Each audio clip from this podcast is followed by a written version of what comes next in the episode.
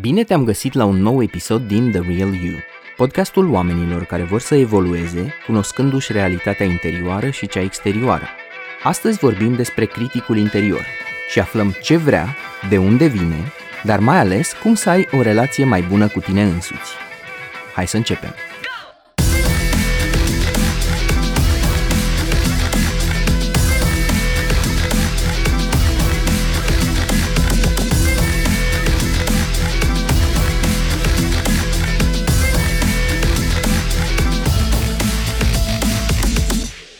Dacă în trecut am vorbit despre rușine și vinovăție și despre copilul interior, astăzi plonjăm puțin în profunzimile psihicului pentru a scoate la lumină și pentru a cunoaște un alt personaj interesant. Criticul interior, apostolul rușinii și al vinovăției. Hai să vedem ce sau cine este criticul interior și ce vrea de la noi. Criticul interior este o parte din tine care te atacă și te face să te simți prost în legătură cu tine. Cum face asta? Păi, te judecă, poate folosi rușinea, te blamează și te acuză, îți pune la îndoială capacitățile și chiar și întreaga ta persoană. Îți spune ce ar trebui și ce nu ar trebui să faci și să fii. Și, dacă nu ești în felul în care vrea ca tu să fii, atunci te judecă. Iar alte ori, oricum te judecă. Pur și simplu. Indiferent de circumstanțe. Apropo, sună cuiva cunoscut? În felul ăsta, îți subminează încrederea în tine, iar rezultatul este o stimă de sine scăzută. Așa că, dacă te simți prost, dacă simți rușine, deprimare sau vinovăție, ține minte că emoția asta nu reprezintă întreg adevărul despre tine. În foarte multe dintre cazuri te vei simți așa din cauza faptului că un critic interior te atacă sau te judecă. Mai sunt și alte situații și motive, dar în general, în foarte multe cazuri este implicat criticul interior. Criticului interior îi plac greșelile și imperfecțiunile și le ginește imediat. Îi place tirania cuvântului trebuie. Dacă ar avea o expresie facială, ar fi aceea a dezaprobării, care poate să meargă până la dispreț sau chiar dezgust. În orice caz, nu are o expresie prietenoasă.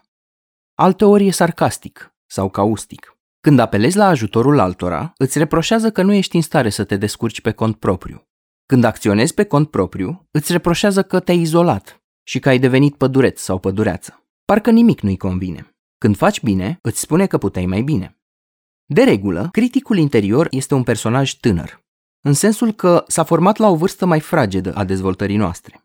Ca și cum psihicul uman n-ar fi suficient de complex, vocea noastră interioară poate de fapt să fie alcătuită din mai multe voci. De aceea, te poți trezi uneori într-o stare de confuzie, când ai de luat o decizie importantă și îți vin gânduri contradictorii, care se bat cap în cap, care nu te lasă să iei decizia și să te deblochezi. Asta numim noi paralysis by analysis. Prea multă îndoială blochează evoluția și deciziile importante. Mulți oameni nici nu bănuiesc că există această voce interioară și nu o conștientizează. Pentru mulți, nici măcar nu e o voce, ci o componentă integrată a psihicului lor, pentru că o au cu ei de când erau foarte mici și îi bodogănește și îi boscorodește în fiecare zi, încă din acele vremuri. Așa că, pentru acești oameni nu e o voce critică, ci pur și simplu o parte din natura psihicului lor. E ca o stație de radio care anunță tot ce e în neregulă cu tine. Dar e ca și cum ai lucra într-un atelier zgomotos, unde merge mereu același post de radio cu aceeași muzică. La un moment dat, devine zgomot de fond. Cum ar spune generația X, criticul interior dă cu hate te compară în mod nefavorabil cu tot felul de alți oameni, te face să te simți inadecvat când te uiți la viețile unor vedete sau ale unor influenceri de Instagram. Hai să vedem, de unde vine el? Ce este important să înțelegem este că un critic are un rol proactiv în psihicul nostru. În mod paradoxal, vrea să ne scutească de durere și de rușine. În mod proactiv, în societate și în locurile pe unde ne ducem, la grădiniță, apoi la școală, apoi la birou, criticul ne ghidează comportamentul și gândurile. El se poate forma treptat, atunci când părinții, rudele, profesorii se uită la tine și încearcă să-și dea seama ce e în neregulă cu tine. Apoi fac tot ceea ce pot ca să repare, bineînțeles. Îți corectează cu stiloul roșu lucrarea de control. Îți reproșează, îți impun și așa mai departe. Se poate instala chiar în perioada în care încă nu ne exprimăm în cuvinte articulate și fraze cu subiect și predicat. În perioada preverbală, copiii procesează realitatea prin imagini și senzații. Atunci când mama se uită în ochii bebelușului și are o expresie sau alta pe față, sau atunci când părinții reacționează într-un fel sau altul la comportamentul copilului, senzația poate fi una de eu egal bun sau eu egal rău. În engleză spune autorul good me, bad me. Mama se poate preocupa de felul cum arăți. Îți spune să te speli, să te cureți și să nu stai cu hăinuțele murdare. Îți piaptănă părul, compară felul cum arăți cu alți copii și cum alții arată mai bine. Alte mame o fac indirect, criticând mereu cum arată alții, deci subcomunicându-ți ție cum ar trebui tu să arăți și ce e inacceptabil. Alți părinți nici nu spun nimic, doar se uită la tine cu dezaprobare și trebuie să ghicești tu unde ai greșit. Un părinte poate să-ți spună că nu e de acord cu felul cum îl ajuți la treburi sau cum îți faci tema și îți arată unde greșești. Unele dintre aceste critici vizează propriile lor nesiguranțe și teama să nu dea greș ca părinți. Părinților nu le place când tu ești furios sau furioasă, când îi întrerupi sau când nu stai cu minte la un loc. Curiozitatea ta fără margini și orice lucru legat de sexualitatea ta îl poate face pe părinte să se simtă inconfortabil, de exemplu. Când nu le respecti indicațiile, se supără și se enervează. Când vor ca tu să dormi, trebuie să dormi, chiar dacă ți-e somn sau nu. Și când trebuie să mănânci mâncarea care ți-a fost pusă în farfurioară, nu contează gusturile tale. Trebuie să mănânci ceea ce e bine pentru tine sau, în unele cazuri, ce a fost la îndemână pentru ei. Alți copii n-au nici asta și tu te plângi că nu e bună? ce asta? Mai țin minte și acum cum m-am certat cu bunicul meu, Dumnezeu să-l ierte, când eram foarte mic, pentru că realmente în ziua aia nu intrau niște perișoare de carne cu smântână și verdețuri, pe care am fost obligat totuși să le mănânc, fără dreptul de a comenta și pe care le-am și vomitat demonstrativ, la foarte scurt timp după ce le-am mâncat. Și am și spus bunicului, Ți-am spus să nu insiști, pentru că știam și simțeam că nu pot să le mănânc. Pentru că nu aveam poftă de mâncare și mi-era rău în acel moment, dinainte de masă. Sunt foarte multe lucruri în felul tău de a fi pe care părinții ar vrea să le schimbe, pentru că nu e confortabil pentru ei. Indiferent de motivație, mesajul receptat de copil poate fi e ceva în neregulă cu mine.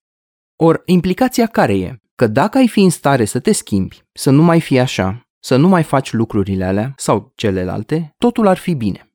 Ca să ne protejăm în mod proactiv de rușine și inadecvare, o voce se dezvoltă în interiorul nostru care repetă îngrijorările părinților, bunicilor, bisericii sau ale altor oameni care sunt importanți pentru noi în primii ani de viață. Problema e că dezvoltăm o subpersonalitate care ne critică înainte să aibă cineva șansa să o facă.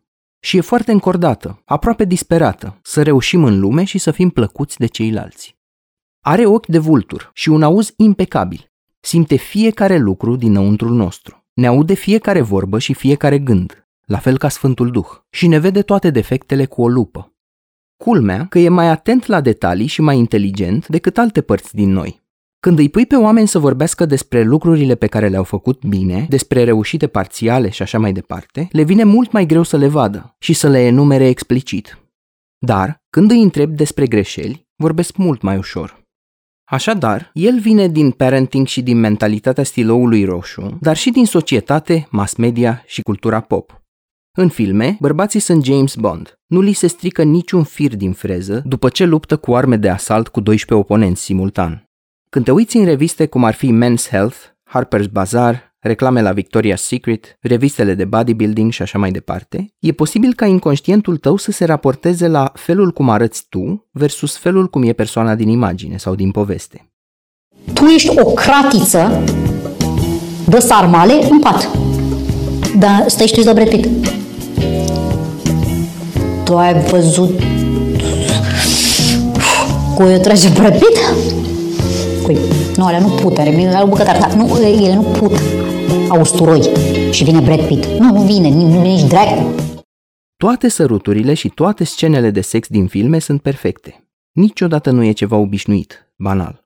Actorii au mereu vorbele la ei. Sunt carismatici. Tu nu ești ca ei. În hiperrealitatea glamoroasă a filmelor, există mereu un deus ex machina, o intervenție divină, un accident pozitiv care face ca totul să se rezolve cu bine la final. Și apoi au trăit fericiți până la adânci bătrâneți, nu? Deși eroul filmului fusese atacat de o întreagă trupă paramilitară, de 12 soldați de elită, în spatele lor a explodat un camion care i-a omorât pe toți, lăsând eroul nostru în viață și doar câteva zgârieturi de damage. Ce convenabil!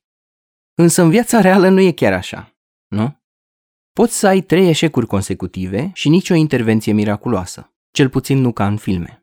Chiar și apetitul pentru dezvoltare personală și chiar și îmbrățișarea unei căi spirituale îți poate crește criticul interior până când ajunge o gorilă de câteva sute de kilograme. Autori precum Grant Cardone îți spun să depui, atenție, de 10 ori efortul pe care îl depui acum și să-ți dezvolți de 10 ori motivația pe care o ai acum. Brené Brown îți spune opusul, să fii vulnerabil sau vulnerabilă, să îți îmbrățișezi slăbiciunile, să-ți dai voie să fii moale, soft și să-ți scoți la suprafață inadecvarea. Eckhart Tolle îți spune că nu trăiești în prezent și că mintea ta, mult prea ocupată și disfuncțională, oscilează în fiecare moment între trecut și viitor, iar asta te face foarte nefericit. Un guru precum Osho îți spune nici mai mult, nici mai puțin decât că nu ești iluminat sau iluminată și nici nu o face cu foarte multă compasiune. Apoi Deepak Chopra îți spune că n-ai nivelul de conștiință suficient de ridicat. Așa că dacă îi citești pe toți, vei rămâne cu multe kilograme de sfaturi contradictorii și un critic interior cât o gorilă. De ce n-ai mâncat organic? Nu mai bea cafea. N-ar trebui să beau cafea deloc. De ce am amprenta ecologică atât de mare și arunc atât de multe pungi și ambalaje de plastic? De altfel, chiar și prea multă terapie îi poate face pe oameni să-și dezvolte un critic interior, dacă petrec ani întregi răscolind ceea ce ar putea să fie în neregulă cu ei, întorcându-și nevroza pe toate părțile. Viața e făcută să fie trăită, experimentată, iar focusul terapiei să fie pus și pe resursele interioare și pe vindecarea clientului. Nu doar pe explorat probleme și multă muncă de arheolog pentru găsirea unor rădăcini. Criticul interior mai are și un frate, și anume judecătorul sau criticul exterior. Cei doi frați sunt de fapt două fațete ale aceleiași monede, în realitate. Atitudinea lor e aceeași, de critică, de valorizare și respingere. Hai să vedem acum ce vrea criticul interior. În modelul terapeutic IFS, Internal Family Systems, criticii interiori, la plural, pentru că în viziunea lor avem mai mulți, sunt protectori. De altfel, orice fațetă a personalității noastre, da, chiar și acelea care nu ne plac, și orice simptom are o intenție bună în spate și servește un scop bun, chiar dacă manifestarea acestei intenții în realitate este una disfuncțională, care ne face rău. Cum spune și una dintre presupozițiile NLP-ului, drumul către iad este pavat cu intenții bune. Așa că ai putea să te întrebi, cum naiba să servească un scop bun când îmi face numai rău? Însă dacă îl vezi așa, ca pe un binefăcător ale cărui acțiuni pot fi toxice, ai șansa să îi înțelegi logica. De aceea, autorii psihologi hipioți Sidra și Hal Stone sugerează să îmbrățișăm această parte din noi, acest aspect critic, în cartea lor Embracing Your Inner Critic. Criticul tău vrea să fii ok, vrea să fii iubit sau iubită, să ai o familie, să reușești în viață, vrea să te ajute să eviți critica, vrea să nu te faci de râs, vrea să știe că poți să devii tot ceea ce poți să devii tu. Însă singurul limbaj pe care poate să-l adopte este unul critic și caustic. Într-un studiu, mă rog, poate e mult spus studiu pentru că nu e articol științific, autorii J. Harley și Bonnie Weiss identifică pe undeva pe la 7-8 subtipuri de critici interiori. Hai să facem cunoștință cu fiecare dintre ei și, pe măsură ce asculți descrierile, poți să realizezi în ce măsură aceste personaje sunt prezente și în psihicul tău. Primul dintre ei se numește The Taskmaster. L-am lăsat în engleză pentru că nu știu exact cum să-l traduc. Taskmasterul te împinge să muncești din greu, te biciuiește, între ghilimele. El stă la baza workaholismului și îi descrie pe cei despre care lumea spune că s-au căsătorit cu locul lor de muncă. Te judecă atunci când nu ai muncit prea mult, când nu ai tras prea tare. Îți spune că nu ai încă succes și că nu vei avea dacă nu tragi mai tare. Săracul de el încearcă să te motiveze să ai succes, însă nu întotdeauna acesta este rezultatul. Și dacă e, oricum vine cu costuri emoționale. El încearcă să evite judecata și respingerea primită din partea ta și a celorlalți dacă nu-ți faci treaba. Uneori ne face doar să ne simțim prost. Opusul lui, partea diametral opusă, este amânătorul, the procrastinator. Când te saturi de polaritatea asta a workaholismului, intră cealaltă polaritate în joc și îți zici, ia gata mă că nu mai muncesc. Fac mâine. Fac altă dată. Pun pe pauză. Fac altceva.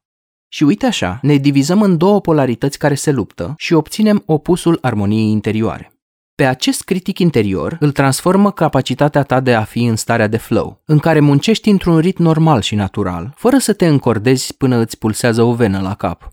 Muncești cu drag și cu spor și te recompensezi pentru ce ai făcut bine și îți acorzi și ție credit pentru ce ai făcut. Și înaintezi atât cât poți, cu simț de măsură. Asta te și protejează de ciclurile de manie, în care simți că poți să muți munții din loc, urmate de perioade de letargie, când tai la frunză la câini, sau te uiți la seriale cu trăsniții NATO. Practic, ajungi în punctul în care îți setezi niște jaloane și o structură, în care nu mai tragi de tine peste orice fel de program, ci lucrezi, consecvent și faci lucru de calitate. Vorba unui mare om deștept. Work is never really done anyway. Nu poți să spui vreodată că ai terminat toată munca. Sau, cum zicea altul, nimeni nu se plânge pe patul de moarte că nu a muncit mai mult. O referință neintenționată și foarte faină la acest critic apare în cartea Rework, o carte foarte atipică de business și de productivitate, a băieților de la 37 Signals. Autorii vorbesc despre superhero mode. Știi situația aia când lucrezi și dai peste o provocare sau o încurcătură sau o problemă pe care nu o preconizasești și ai nevoie să te descurci? Ei bine, unii oameni intră în superhero mode, spun ei, și încep să arunce cu ore de muncă în problema respectivă nu se mai lasă de ea și mor cu ea de gât.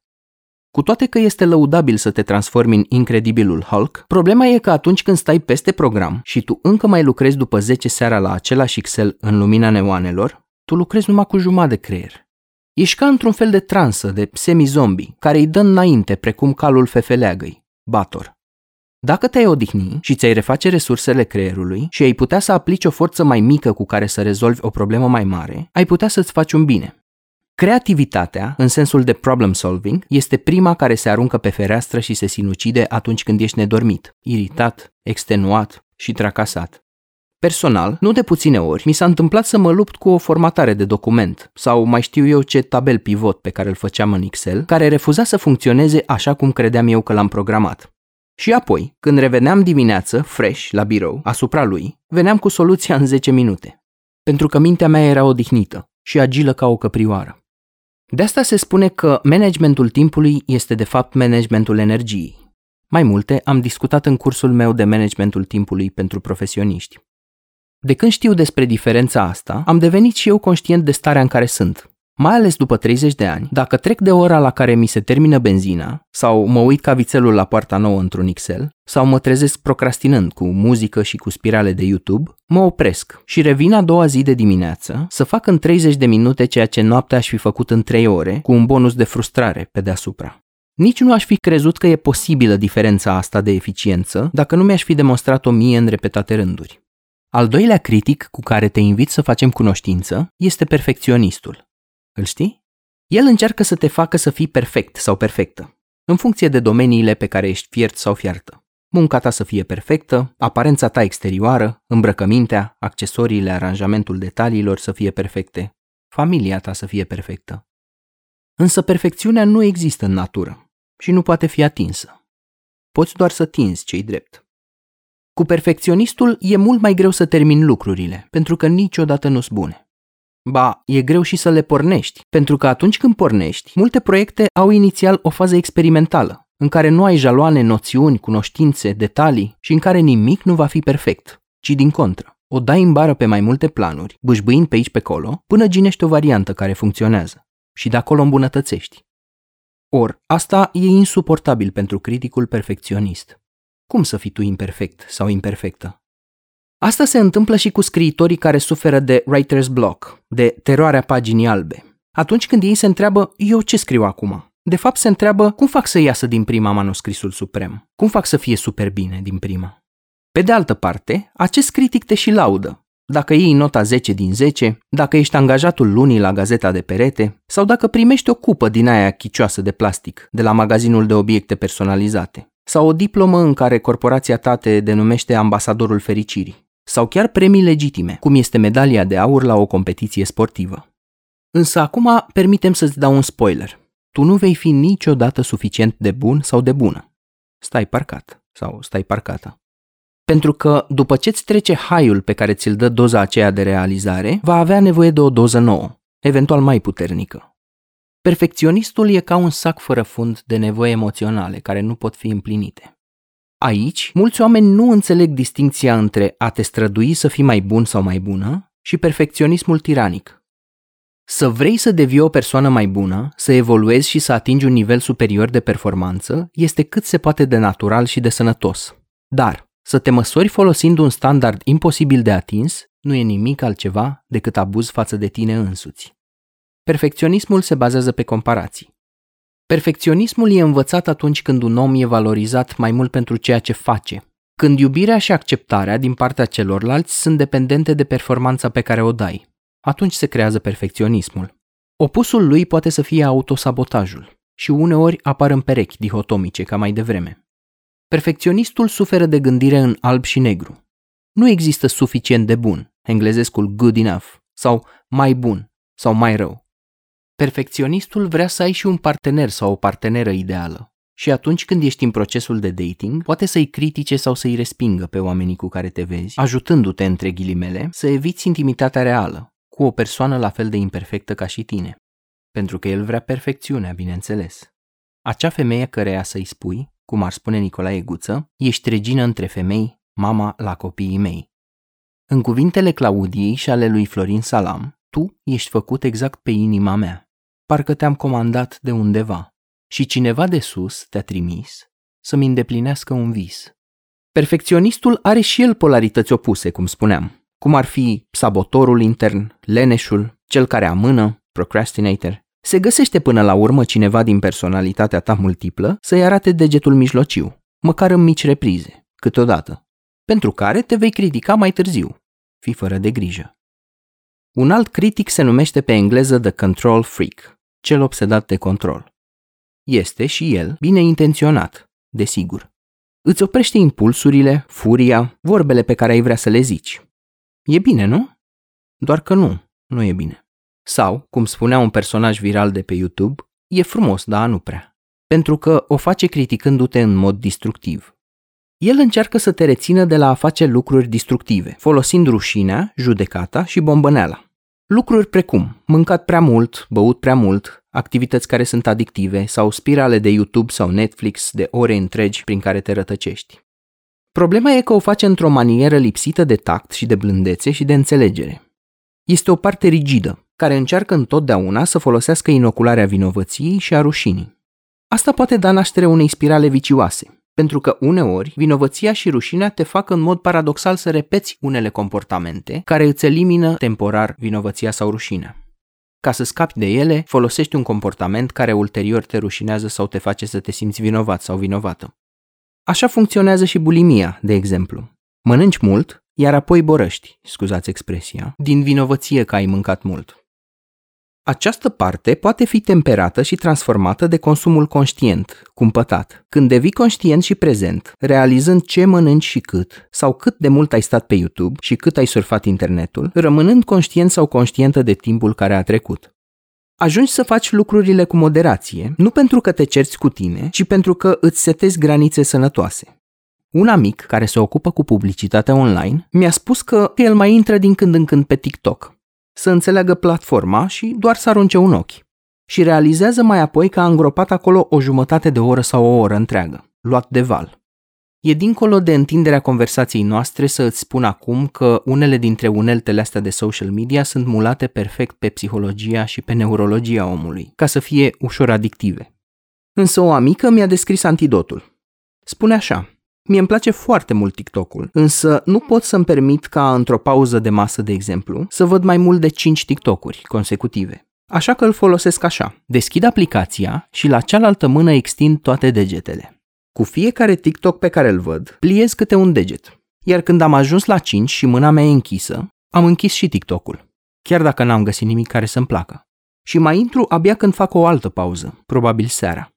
Permitem să-ți prezint acum cel de-al patrulea critic din interiorul tău. Îi spune The Underminer, în traducere liberă, cel care te subminează. El îți subminează încrederea în tine.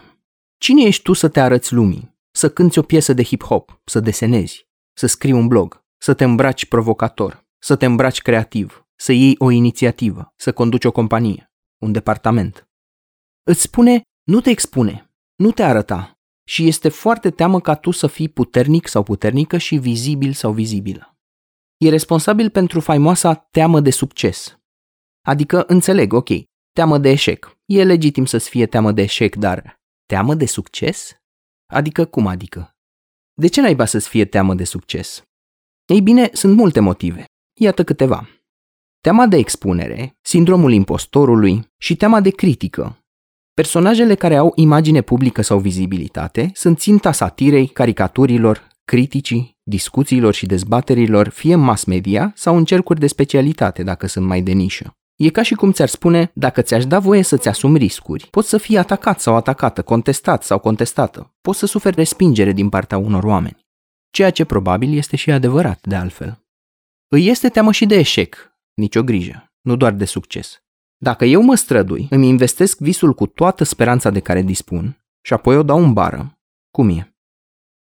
Paritatea succes-eșec în lumea aplicațiilor de smartphone este de 98 versus 2, adică doar 2% din aceia care vor să lanseze următorul Uber, următorul Evernote sau următorul Revolut vor ajunge la acest nivel de succes. Cum e să fii printre ceilalți 98% și să îți vezi aplicația, care poate e chiar bună, cum se stinge treptat în cimitirul nenumăratelor aplicații care nu au prins tracțiune și s-au ofilit? În cuvintele lui Ștefan de la Bărbulești, deschide-te cimitir, să primești un trandafir, dar nu îl primești să înflorească, îl primești să putrezească. Criticul care te subminează poate fi contracarat și transformat de curaj, de emoția curajului și a îndrăznelii. Așa că îndrăznește în ceea ce ți-ai propus. Chiar și dacă lucrezi la a înțelege ce naiba ai făcut și cum să corectezi data viitoare, partea asta nu te va ierta niciodată pentru toate păcatele tale, pentru că altfel și-ar pierde rolul, n-ar mai avea niciun job. Al șaselea critic interior pe care aș vrea să-l privim în ochi este distrugătorul. Este cel mai rău și cel mai caustic dintre toate. E o formă foarte primitivă de energie, care adeseori nici măcar nu folosește cuvinte sau vorbire articulată ca să te umilească. El poate veni ca o notă de fond, de deprimare, de lipsă de energie, de lipsă de speranță și de perspectivă. Te trezești pur și simplu într-un vai prost, în care ți s-au înnecat parcă toate corăbiile și te simți de parcă ai dragi pe tine. Alți oameni se simt de-a dreptul zdrobiți sau umiliți. Acest critic joacă un rol primordial și în tulburarea borderline, de exemplu. În funcție de severitatea rușinii toxice introiectate, te poate face chiar să te simți ca și cum n-ai dreptul să existi. Așadar, în cazuri ceva mai avansate, poate fi acea voce care îi face pe oameni să ia în calcul ideea de a-și lua viața. Împrumutând din limbajul oamenilor care au trecut pragul cabinetului, redau două-trei expresii. M-am simțit ca un vierme, ca un păduche, ca un parazit, și apoi, pe fondul ăsta, pot să vină și gândurile. Uite, am același job la 40 de ani, când eu ar trebui să fiu altundeva și să am altă carieră. Uite, stau în același apartament. Și așa mai departe. Știi tu la ce mă refer. Sau, dacă nu știi, foarte bine că nu știi. E mai bine așa. Apropo, acest critic interior este un simptom al traumei complexe. Furia e practic întoarsă către interior. Te protejează de pericolul de a fi în viață, Adevărul e că simpla existență a noastră în lumea asta ne expune la niște pericole și niște trigere și niște momente nefericite și dureroase, uneori chiar traumatice, iar alteori cu siguranță neplăcute. Poate avea mai multe motivații la bază. Uneori e plin de ură, de furie. Și, dacă nu are cum să o scoată în exterior, să-i o dea cui merită. Pentru că tu ți autocenzurezi comportamentul și nu ai găsit acea supapă, acel debușeu funcțional ca să o exteriorizezi, furia poate să se întoarcă înspre tine și să te otrăvească pe tine. Există școli de gândire în psihoterapie care spun că depresia vine din furie întoarsă către propria persoană. Însă asta e altă discuție. Bineînțeles, acest critic s-a instalat într-o perioadă extrem de primitivă a existenței tale. Un alt critic interior poate să fie conformistul sau modelatorul. În engleză autorii îi spun the molder. Încearcă să te bage într-o formă, ca pe plastilină. Ar trebui să fiu mai bun, mai calm, mai cumpătat, mai vegan, mai sexy, mai masculin, mai feminină. Într-o oarecare măsură, toți criticii sunt modelatori și se potolesc uneori, cât un pic, atunci când le dai apă la moară. Acest critic încearcă să te pună într-o cutiuță, să te încadreze într-o definiție a ceea ce ar trebui tu să fii. Sau îți spune cine nu ar trebui să fii.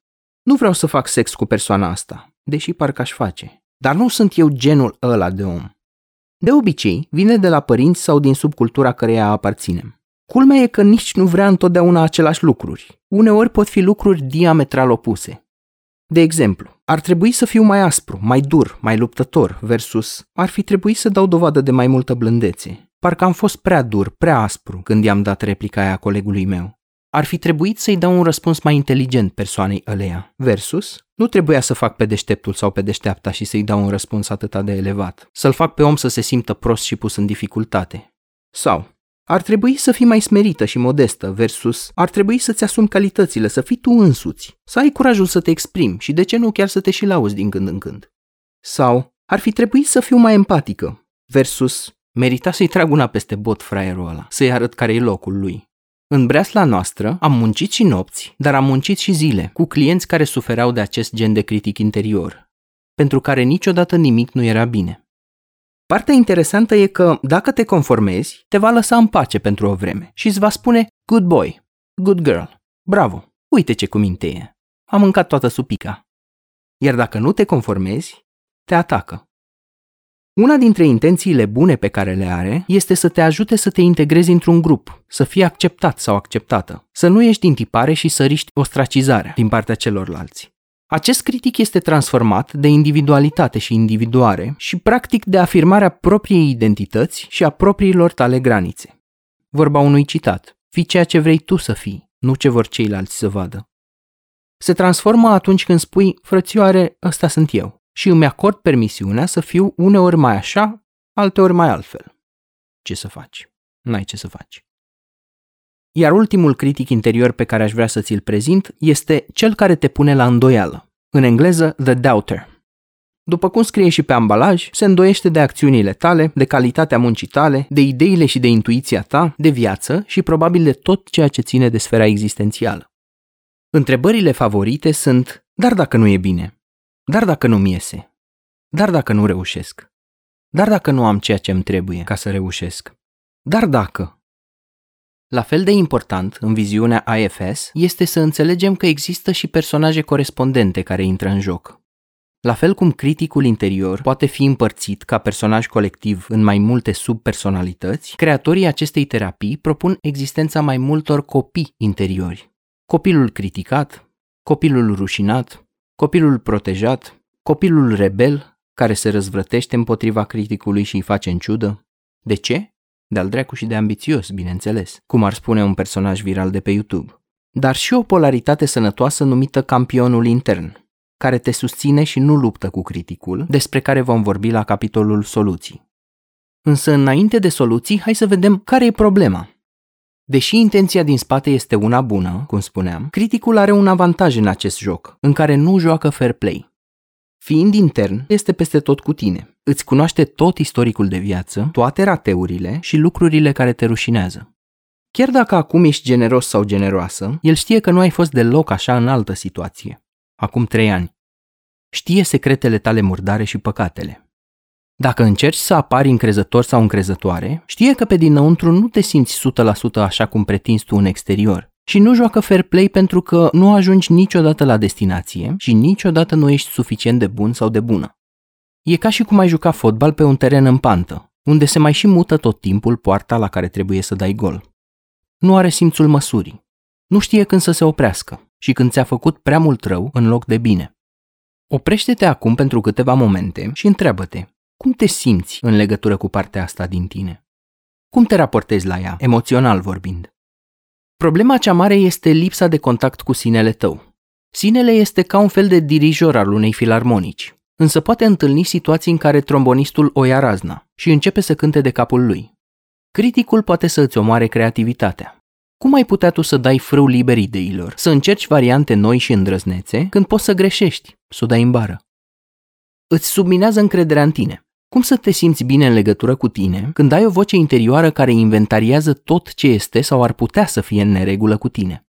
E o sursă nesecată de rușine și vinovăție. Te poate deprima, te poate epuiza, pentru că îți folosește mult din energie, la fel ca un parazit. Dacă acest personaj toxic are obiceiul prost să te critique mult, rău și constant, poți să ajungi să spui, la fel ca Sorinel Puștiu, stau la rând la fericire, dar rândul meu nu mai vine. De câte necazuri strâng, în genunchi mă rog și plâng. Problema cea mare este crearea unui sine fals. Din moment ce sinele tău autentic, amprenta unică a psihicului tău, a ceea ce ești tu, nu e bună și conține erori. Și necesită energie să menții un sine fals. pentru că trebuie să tot respingi ceea ce nu e bun. Astfel, apare people pleaserul. Criticul îți poate bloca dezvoltarea personală sau măcar îți adaugă o cantitate mare de fricțiune, ca să înaintezi greu, ca prin mlaștină. Nu poți să-l mulțumești sau să-l saturi niciodată. Cum spunea Catrina către Ilie Moromete, nu te mai satură Dumnezeu. Nu contează cât de mult îl asculți și îl urmezi, pentru că el crește și devine mai puternic. E un cerc vicios. Nimic din ce faci nu e ok. E ca dragonul căruia îi mai cresc trei capete atunci când îi tai unul. Încearcă să-i faci pe plac și va crește. Atunci când ai mâncat două prăjituri din frigider și criticul a început să te atace, problema nici nu o mai reprezintă cele două prăjituri.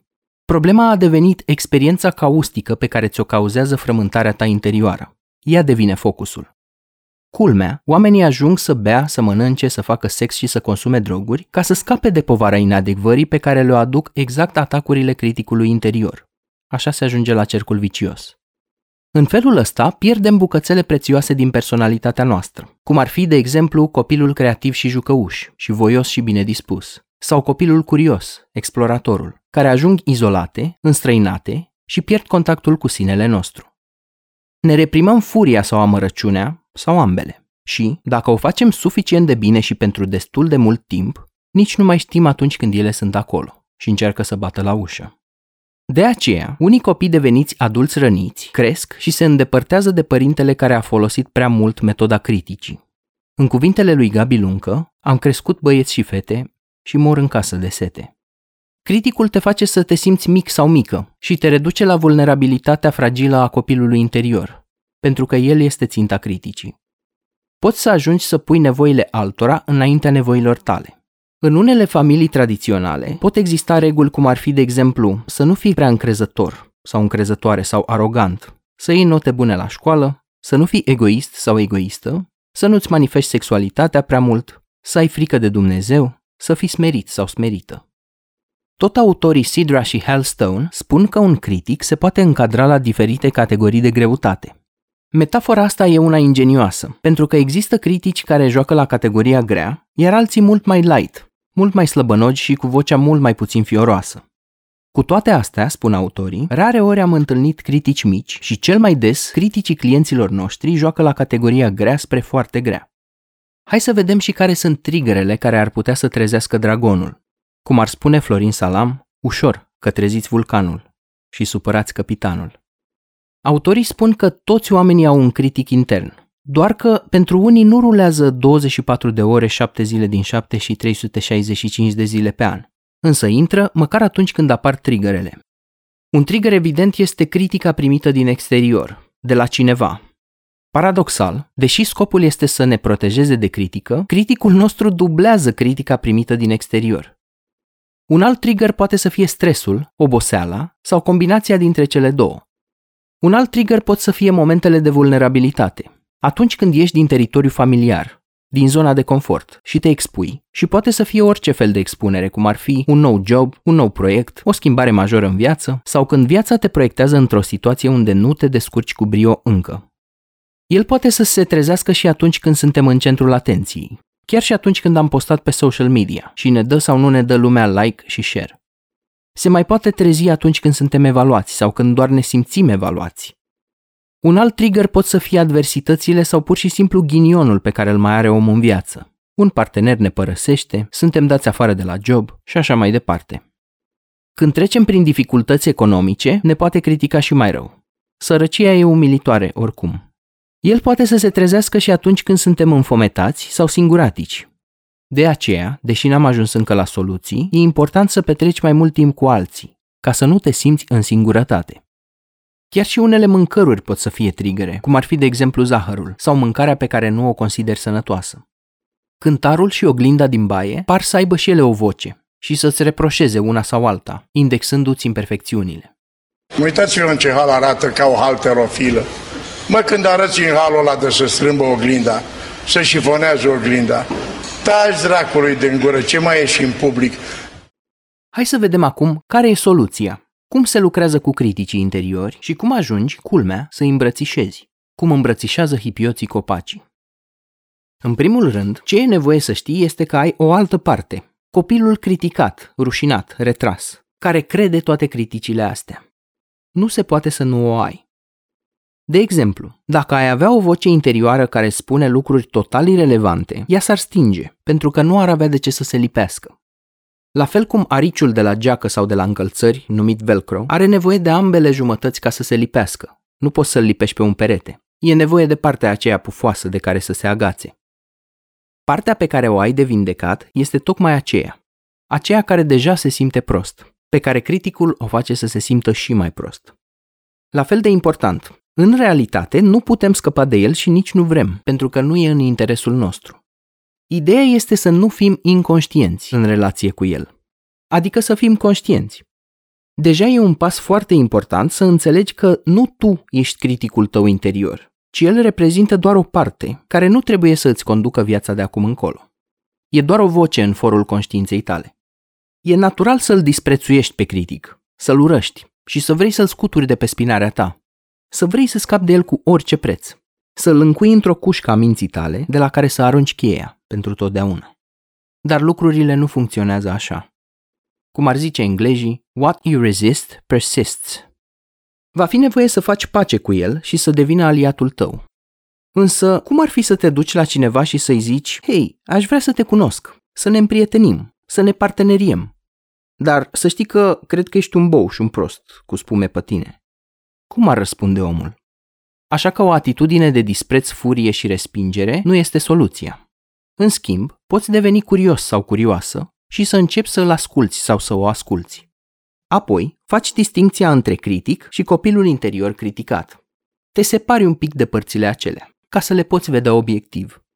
Devii deschis sau deschisă să le cunoști în mod obiectiv și echidistant, într-o stare de observare și acceptare neutră. Gen, cum te încurajează toată suflarea celor cu mindfulness să faci. Devii un observator neutru și ești martor la tot ceea ce este. Astfel, poți ajunge să descoperi intenția pozitivă a criticului și să o accepti ca atare, ba chiar poți să o apreciezi. Da, știu, sună bizar, dar nu mai bizar ca dialogul interior al unei ființe umane tipice.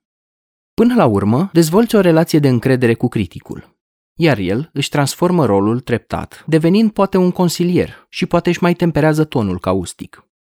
Mulți oameni fie se tem de criticul interior și se lasă paralizați de el, fie depind de el, se folosesc de el ca să se motiveze și să se mobilizeze când au ceva important de făcut. Și mai sunt și aceia care au ură sau o relație de love-hate cu el. Toate acestea sunt forme de extremism. În schimb, dacă sunt într-o stare deschisă în care nu sunt nici furios, nici intimidat, ci doar curios, pot să-i adresez o serie de întrebări. Mai întâi, îl putem localiza în corp. Mulți îl găsesc la nivelul capului. Cum te simți față de el sau față de ea? Poți să-l întrebi. Sunt curios, de ce mă faci în toate felurile? De ce spui toate lucrurile astea despre mine? De ce îmi spui că sunt leneș și că sunt egoist? De ce îmi spui că nu sunt bună de nimic? Și, mai ales, o întrebare fundamentală în sistemul IFS, ce s-ar întâmpla dacă nu mai facem toate felurile astea? Nu te gândi la răspuns. Așteaptă, cu deschidere, și dă-ți voie să primești un răspuns de la partea critică.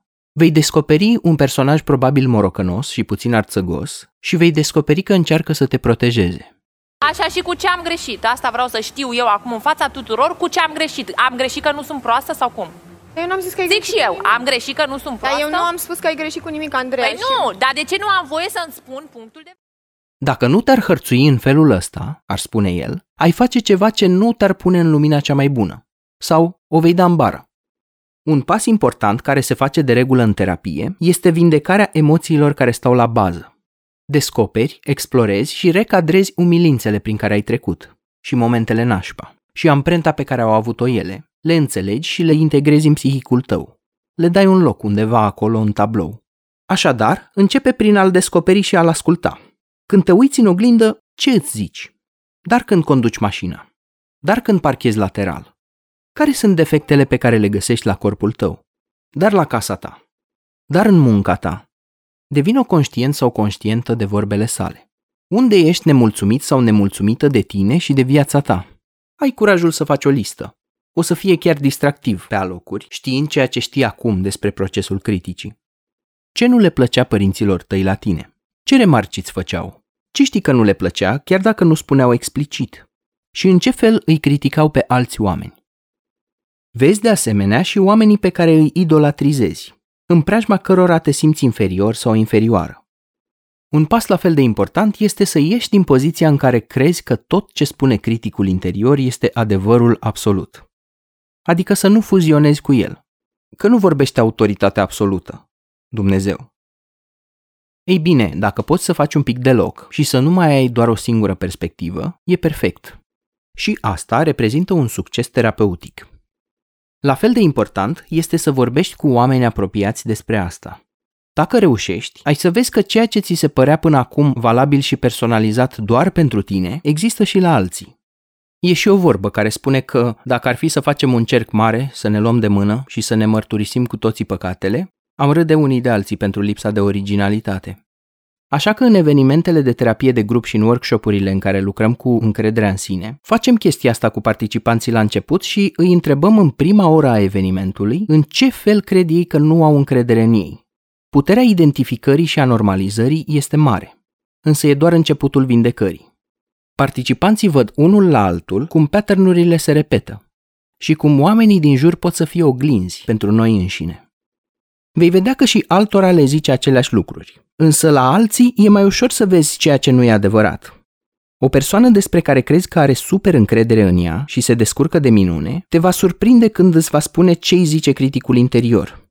De altfel, în interacțiunile dintre participanți la grup, apare replica nu-mi vine să cred că un om ca tine, pe care eu îl situez mult mai sus decât mine și pe care îl văd realizat, împlinit și așa mai departe, are aceleași probleme ca mine cu criticul interior.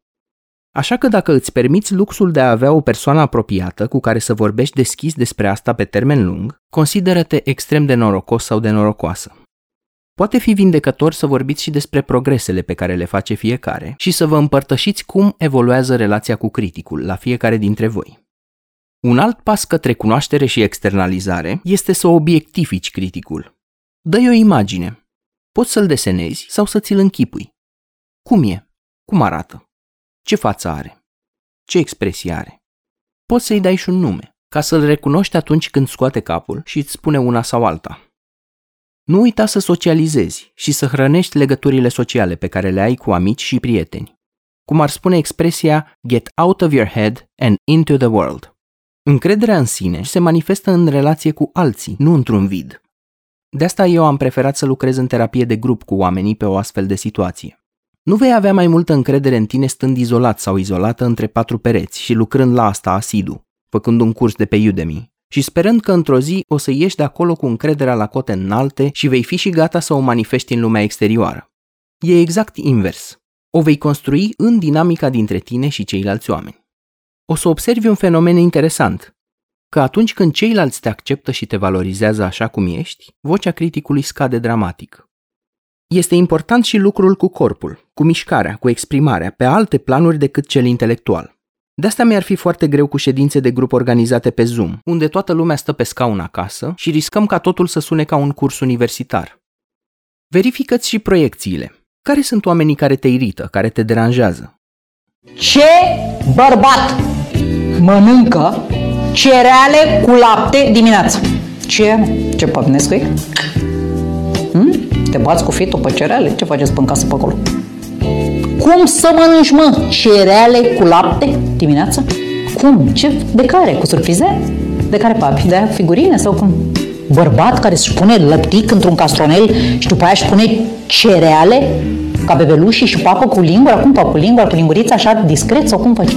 Și pe aia urcați în mașină și dați drumul la hip-hop. Psihologia de profunzime spune că putem descoperi la ei bucățile din personalitatea noastră pe care le-am sevrat și izolat. Ce anume te face să te simți superior acestor oameni, să-i judeci? Și din nou vorba cu atunci când arăți cu degetul către cineva, nu uita că alte degete arată înspre tine.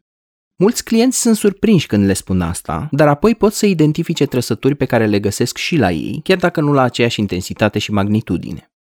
Cum spuneam, oamenii pot fi oglinzi. Ce nu-ți place la soacra ta? Că doar n-ai vrea vreodată să ai tu trăsăturile alea. Așadar, ideea nu e să exilezi partea critică, ci să încurajezi dialogul între părți. Să faci un team building, o mediere între componentele personalității tale. Să existe dirijorul care le conduce, sub bagheta căruia fiecare membru al orchestrei poate cânta în armonie. dar pe, pe armonia asta, dar rămâi acolo. Fiecare dintre aceste părți e ca o personalitate, ca un om mai mic, și are propria viziune asupra lumii. De asta, când ne mutăm dintr-o componentă în alta a personalității noastre, viziunea asupra lumii fluctuează și ea. Acum sunt optimist și simt că pot să fac lucruri. Când mă cotropește criticul, mă simt neputincios și nu mai am energia și drive-ul să merg înainte și cu pași hotărâți. Pe tine cine te controlează acum? De altfel, singurul păcat al criticilor este că nu fac constructiv ceea ce fac. O fac într-un mod destructiv. Cum spuneam, la mulți nici nu se aude acest post de radio și procesul criticii. De aceea e nevoie să facem lumină, să-l scoatem la aer. Ideea este să le vorbești altor oameni despre ceea ce ți se întâmplă. În același fel în care un copil abuzat are nevoie să expună abuzul, să-l scoată la lumină și să spună altora despre ceea ce se întâmplă în procesul vindecării. Ideea este să nu îl îngrași, să faci din el o gorilă de 750 de kilograme. Ține minte că simpla recunoaștere a unui critic interior și a sentimentelor negative care izvorăsc din activitatea lui reprezintă un câștig terapeutic foarte important. În partea mai avansată a procesului, după ce ai conștientizat ceea ce aveai nevoie, poți cultiva un alt personaj numit eroul din cadrul personalității tale. Este versiunea sănătoasă a criticului. Îi mai spune și inner mentor sau inner champion.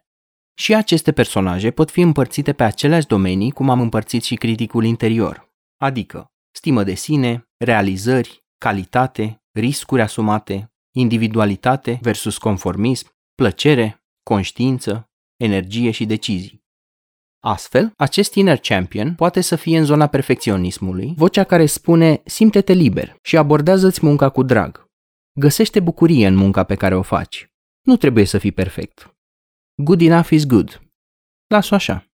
E ok să faci o treabă suficient de bună și să mergi mai departe.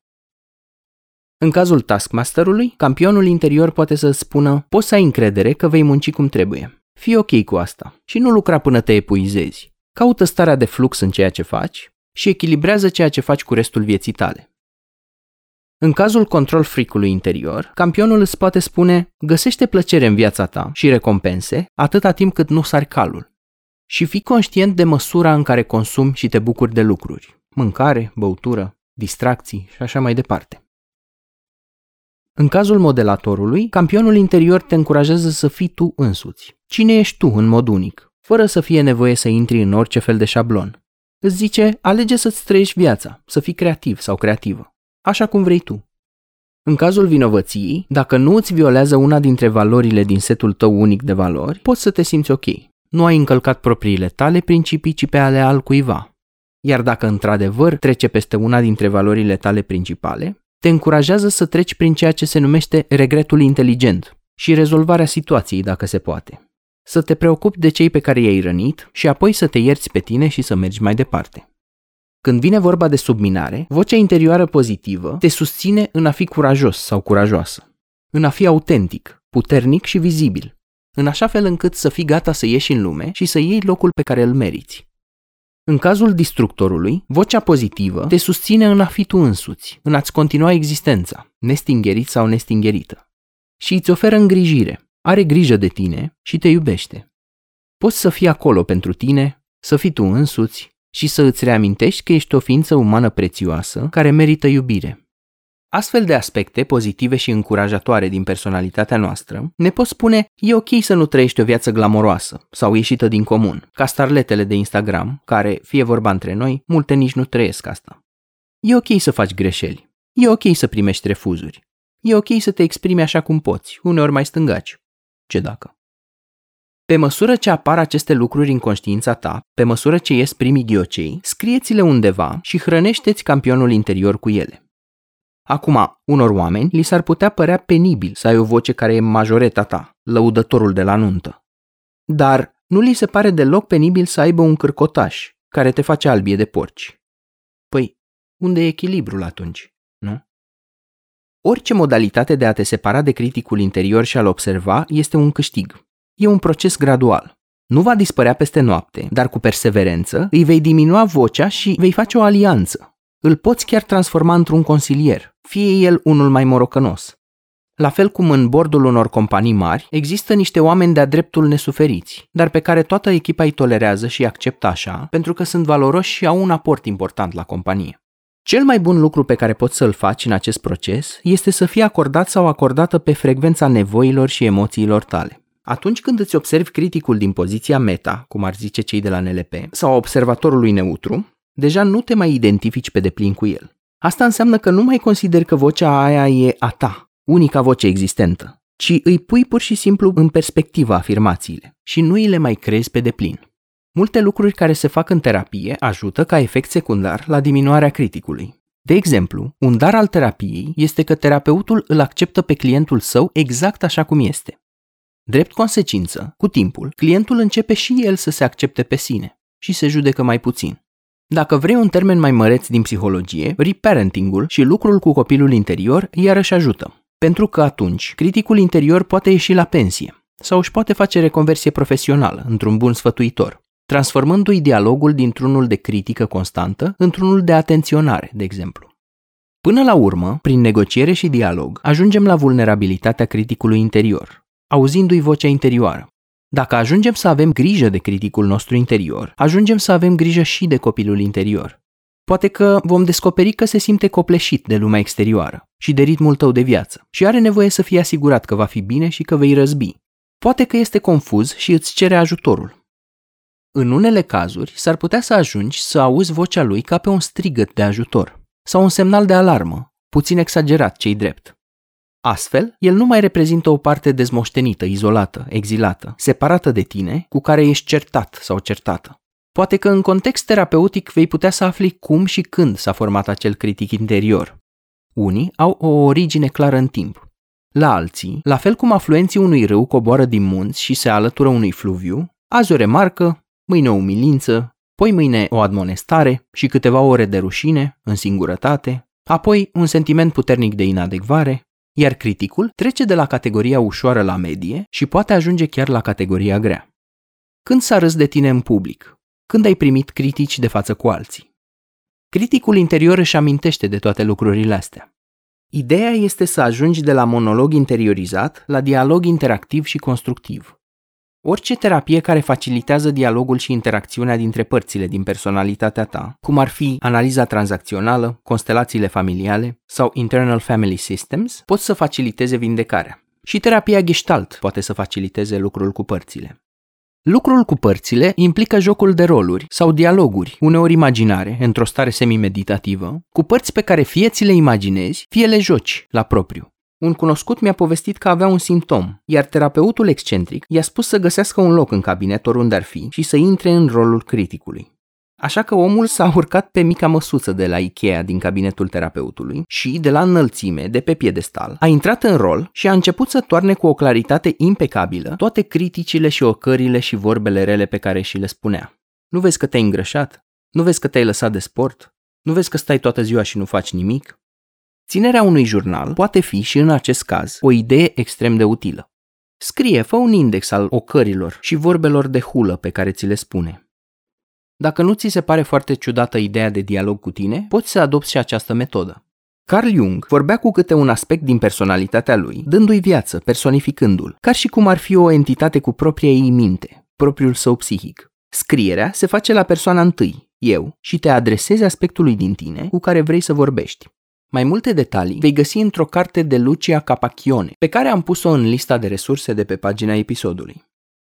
O altă soluție o reprezintă medicația. Deși în faza în podcasturile mele și în cărțile pe care le tot citez este pe vindecarea psihologică, există oameni care au văzut cum ani întregi de negativism și suferință se termină atunci când medicul le prescrie un antidepresiv adecvat sau un anxiolitic. Există oameni care au nevoie de asta și a căror perspectivă se înseninează atunci când încep medicația. Oricum, recomand lucrul în echipa de trei, adică client, psiholog și psihiatru. Unul dintre ei este responsabil pentru partea de farmacoterapie, iar cu celălalt lucrez la sursa problemei. Tot aici simt nevoia să te avertizez în legătură cu folosirea unor tehnici de thought stopping, de oprire a gândurilor, sau ceea ce Pete Walker recomanda în cartea lui CPTSD From Surviving to Thriving, Angering at the Inner Critic. Asta se mai făcea pe vremuri și în terapia gestalt. Metoda asta spune ceva de genul arată-i criticului interior că nu te lași copleșit sau copleșită de el. Tehnica spune ca atunci când ai gânduri sumbre, să spui în mintea ta sau uneori poate chiar cu voce tare când ești singur sau singură prin casă, stop, oprește-te, gata, nu mai vreau să te ascult, lasă-mă în pace. Ți se spune în unele cărți și cursuri să te războiești cu el și să îl abuzezi la rândul tău. Însă când faci asta, îi dai putere. What you resist persists. Rezultatul nedorit este că poate să îți alimenteze furia și să îți saboteze progresul atunci când faci un meci de Scandenberg cu criticul interior. Se pare că și autorii pe care i-am menționat au ajuns la aceleași rezultate în terapia lor. Să te răzvrătești împotriva criticului nu servește la nimic. Mai bine găsești intenția pozitivă din spate. Un critic interior conține informații prețioase, care au nevoie să fie văzute în lumina potrivită, nu catastrofizate sau absolutizate, așa cum ți le prezintă criticul. E nevoie să le procesezi, să le digeri. Așa te împrietenești cu criticul, nemai respingându-l, dar nici făcându-i pe plac. Negociind cu el și având un dialog real, constructiv, în care îl asculți fără să te identifici cu el. Făți un mic reality check, conectează-te la realitatea obiectivă, nu la imaginea sumbră pictată de critic.